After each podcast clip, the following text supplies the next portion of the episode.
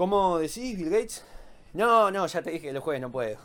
Qué cabrón que sos. ¡Oh! ¡Hola! Justo me en medio una llamada con la Organización Internacional de Producción de Podcast. Estábamos hablando de ese temita de las licencias, contratos y todas esas cosas.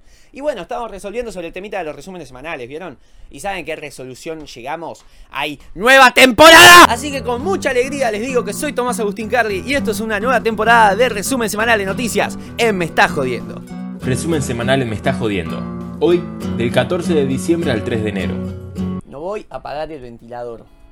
Me hará verga el audio, no me importa, no voy a apagar el ventilador. Cae el sol en tu balcón y el ritual se terminó. Los finales son inevitables, inevitable como Thanos y la devaluación. Se termina un año más complicado que el nivel 20 de Geometry. Y no es por ponerme en plan, no hay mal que por bien no venga, pero realmente si bien este año fue un cachetazo en la cola para muchos artistas, también significó una oportunidad. Oportun crisis, diría Homero. De esta forma, todo lo que se fue gestando durante los primeros meses de la pandemia, cual pedo contenido en primera cita, finalmente salió. La humanidad pasó de casi ponerse a llorar cuando pospusieron el Lola Palusa a pagar fortunas por clases de pilates online sin pensar dos veces. Nos acostumbramos a los nuevos tiempos y a los nuevos formatos. Algunos quedarán, algunos seguirán, pero la recompensa es lo que estamos viviendo ahora. Por supuesto que hay una diferencia abismal entre el artista que perdió su única fuente de ingresos y el que ya está salvado y puede quedarse en sus cuatro ambientes con pileta para producir. Claramente no es lo mismo ser un improvisador del under platense que ser Paul McCartney, pero no me voy a meter en esa hora, simplemente estoy diciendo que los resultados del principio de la pandemia se están viviendo ahora. Y ya veníamos de laburazos como el disco de Taylor Swift o el OnlyFans de Kazu. Y hoy vamos a ver, entre tantas otras cosas, lo que sale de la cruz entre el prestigio y el tiempo al pedo. Dos aclaraciones antes de comenzar. Primero que nada, este, si todo sale bien, este formato se estaría subiendo no solo en Instagram, sino también en Spotify, pero obviamente de forma auditiva. Por lo que algunos chistes visuales se pueden llegar a perder. Por lo que te recomiendo que si lo estás escuchando en Spotify, te vengas hacia MEJ-podcast, que es nuestro Instagram, y vivas la experiencia completa. ¿Es una forma de hacer un poquito de clickbait a la página de Instagram? Sí, sí lo es. Y segunda aclaración, hubo una pifiada en el resumen anterior porque metí a Jarabe de Palo en la sección nacional cuando en realidad son más españoles que el flamenco. Así que nada, mala mía. Dicho todo esto, arrancamos con las noticias de esta semana, que esta vez van a ser un montón, ya que es del 13 de diciembre del año pasado, que no hay actualizaciones, y las noticias se me aglomeraron cual adolescente en clandestina de Pilar. Panorama Internacional. Bueno, ¿con qué arrancamos? ¿Noticias tristes o alegres? Como si no supera la respuesta. Murió Armando Manzanero a los 85 años, víctima del villano de esta historia, la pesadilla de los runners, el escalofrío de los chupabarandas, el famoso, el único, el inigualable, el COVID-19. El compositor mexicano había sido internado el pasado 15 de diciembre, de hecho estaba escribiendo la nota sobre su internación y ahí es cuando me enteré que se cagó muriendo. Desde su familia no tienen idea de lo que pasó, ya que entre ellos no había antecedentes de contagios. El tipo había estado inaugurando un museo en Yucatán unos días antes, pero bueno, no, creo que tenga nada que ver. Con más de 400 temas musicales grabados a lo largo de su vida, reconocimiento a su trayectoria artística con un Latin Billboard y la apertura de su museo en Mérida, Yucatán, así como muchos proyectos aún en puerta, el cantautor Armando Manzanero aseguraba que había llegado a los 85 años sintiéndose en el mejor momento y consideraba que en este 2020 fue premiado por la vida. Y no olvidemos que el mexicano tuvo una larga historia con su compatriota Luis Miguel, a quien le produjo el disco Romance en 1990 y le compuso temas como Te extraño y No sé tú. Hasta el momento Luismi no se ha pronunciado sobre su muerte. Increíble, pero no tanto como lo que pasó con Tito Rojas, el salsero puertorriqueño conocido por temas El gallo salsero, Siempre seré o La señora de madrugada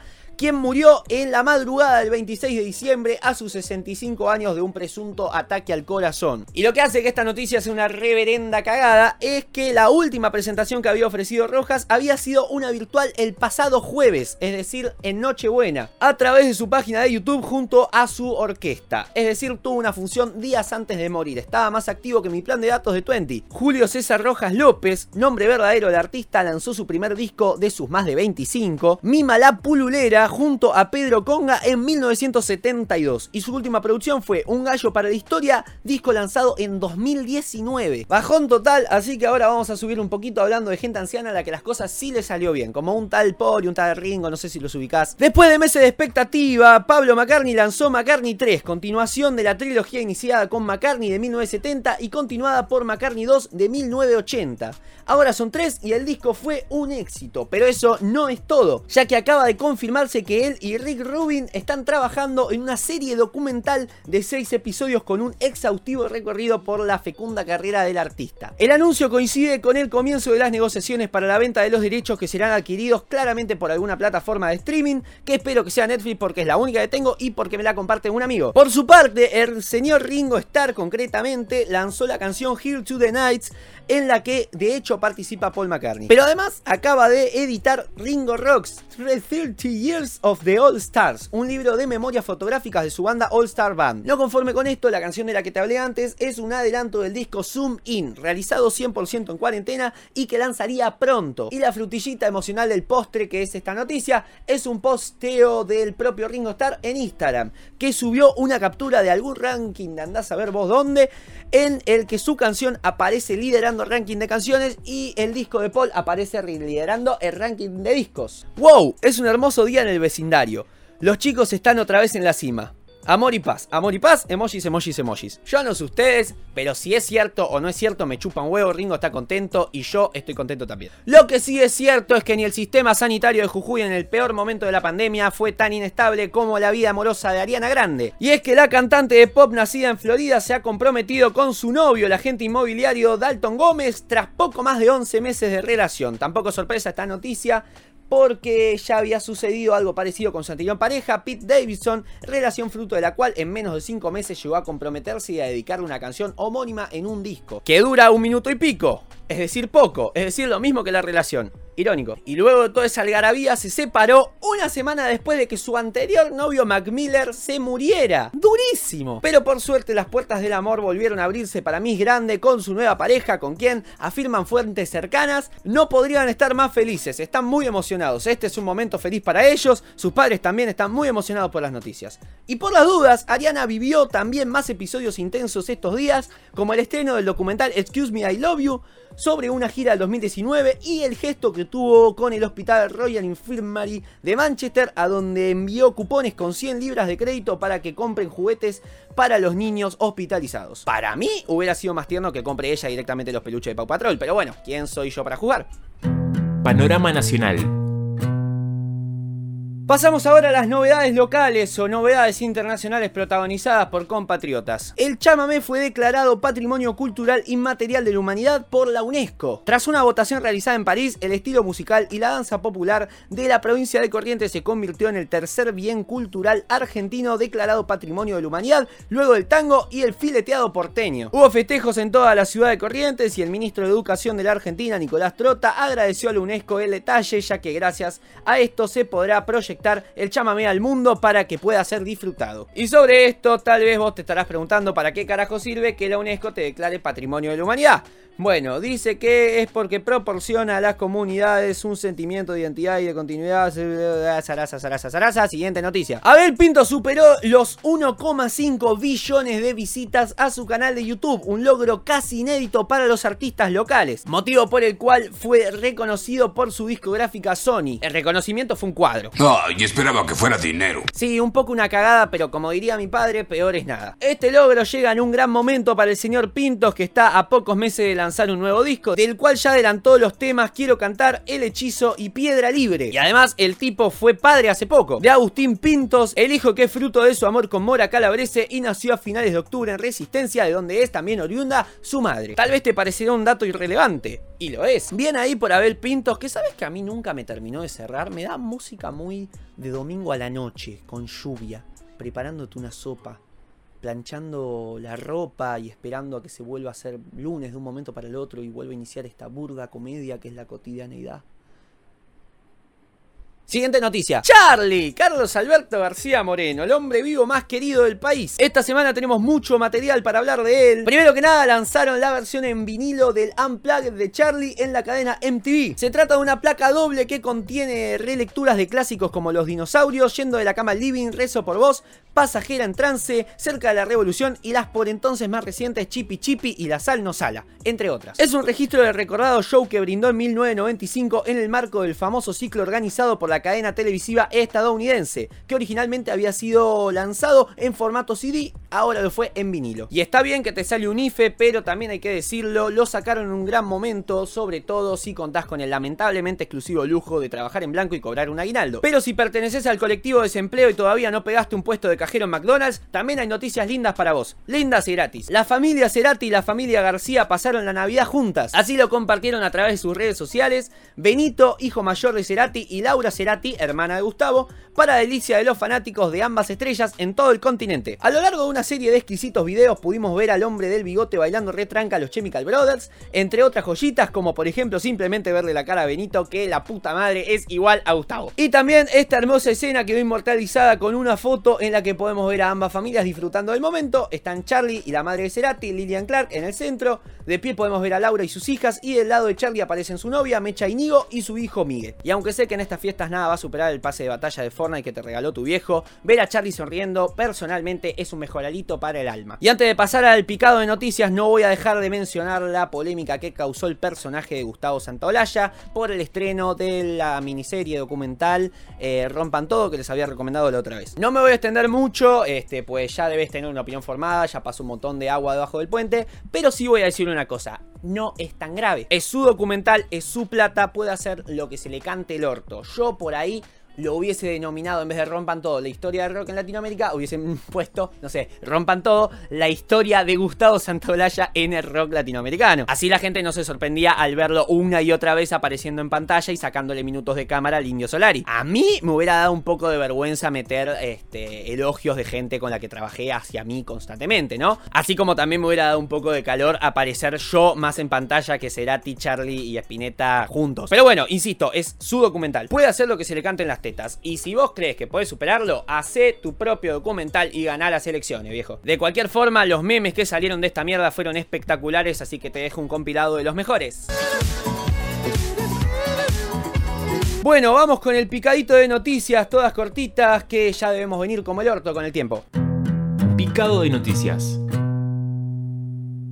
Billie Eilish confesó que duerme con sus padres. La cantante ha dicho en más de una ocasión que parte de la inspiración de sus canciones son sus propias pesadillas y que le tiene miedo a los monstruos de su habitación. ¿Nos estará boludeando con este dato? Probablemente. Y quien también estuvo boludeando, pero con la alimentación, fue Robbie Williams, el cantante que casi muere de envenenamiento. Resulta que cambió su dieta vegana por una dieta estricta de pescado. El tema es que le descubrieron que gracias a esto el cantante llegó a tener altísimos niveles de mercurio en el cuerpo. Y llegó a tratarse solo porque su mujer le rompe mucho las pelotas con que sea estudio seguido y así fue como le encontraron el quilombo. Una grosa la Germu, nos salvó de que eso que googleamos todos el día que se murió Robin Williams fuera real. Harry Styles pospuso todos sus conciertos en Europa. El ex Wandy ya había postergado el inicio de la gira de presentación de su disco Fine Line, publicado a mediados de diciembre de 2019, para febrero y marzo del nuevo año. Pero bueno, la segunda ola y el sentido común le dijeron no. Por lo que la cosa quedó en veremos hasta nuevo aviso. Mal ahí. En las antípodas de la situación del señor estilo tenemos a María Cari que volvió a batir un récord en Spotify en Nochebuena. La canción emblema de Navidad All I Want Is Christmas For You fue reproducida 17.223.237 veces a lo largo y ancho del mundo el 24 de diciembre. Su récord anterior había sido en 2018 con 12 millones de reproducciones. Parece que el COVID-19 nos puso sensibles. Y sensible habrá quedado Melanie Hamrick, la novia de Mick Jagger, quien se llevó el premio a la extravagancia. Resulta que el vocalista de los Rolling Stones compró recientemente una mansión en el sur de Tampa como un regalo de Navidad para su actual pareja. Tiene 780 metros cuadrados de construcción sobre 14 hectáreas de terreno y está ubicada junto a un lago. Según trascendió, habría pagado por ella 1,9 millones de papelitos verdes. Acá no voy a hacer el típico chiste tercermundista de decir, uff, y acá le ponemos agua al Fernet para que rinda más. Pero sí me tomé la libertad de calcular y por esa plata le pudo haber comprado 38.523 copias del nuevo vinilo de Charlie del que te hablé antes o 964.467 panes dulces marca Bimbo. Eminem sacó un disco en cuyo interior pide disculpas a Rihanna. El cantante ha sorprendido en su reedición de Music to be Murdered by, al que añadió 16 nuevos temas. Resulta que en la canción Zeus, nuevita, le pide disculpas a la cantante Rihanna tras haberse posicionado a favor de su expareja Chris Brown luego del incidente de 2009. Con incidente me refiero a que la cagó trompadas y hasta amenazó con matarla, ¿no? Cuestión que Eminem había defendido al tipo, pero se arrepintió. ¿Es un final feliz o es un final triste? Es un final y basta. Vendieron Neverland, la mansión devenida en espacio temático de Michael Jackson que tenía en California. Fue vendida al multimillonario estadounidense Ron Burkle, que dijo haberla comprado como una oportunidad, ¿viste? Como cuando te sobra el mango y encontrás una buena oferta de aceite. El espacio se vendió a un precio rebajado básicamente por ser el lugar donde el tipo invitaba a niños a visitarlo, a dormir y según dicen, un poco más que dormir. El predio se vendió a un precio de cerca de 22 millones de dólares, precio que, si bien como te dije está rebajado, bien alcanzaría para unos 11 millones 167 mil 512 panes dulces. Música lanzada esta semana. Y bueno, vamos con la música lanzada esta semana o en estos últimos días de la última actualización. Este, en álbumes tenemos a La Mona con 50 años en la música de cuarteto, a Mike Posner con Operation Wake Up, a Paul McCartney con McCartney 3 y a Eminem con Music to be Murdered by, eh, lado B.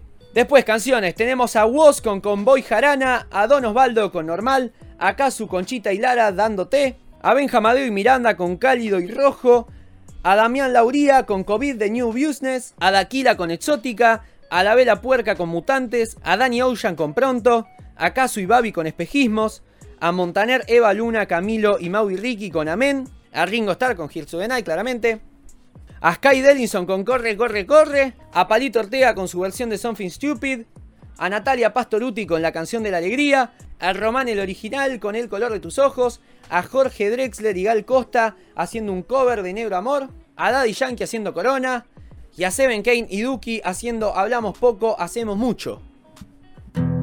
Rankings. Lo más escuchado de la semana.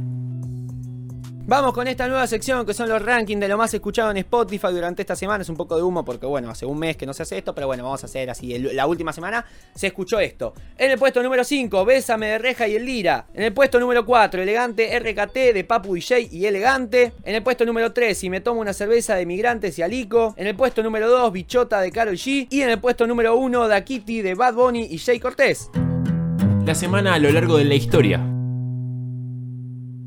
Bueno, vamos con las cosas que pasaron a lo largo de la historia y como esta vez fueron un montón, pues desde el 13 de diciembre que no digo nada, vamos a hacer solamente los cumpleañitos y algún que otro dato muy relevante. Los cumpleañitos.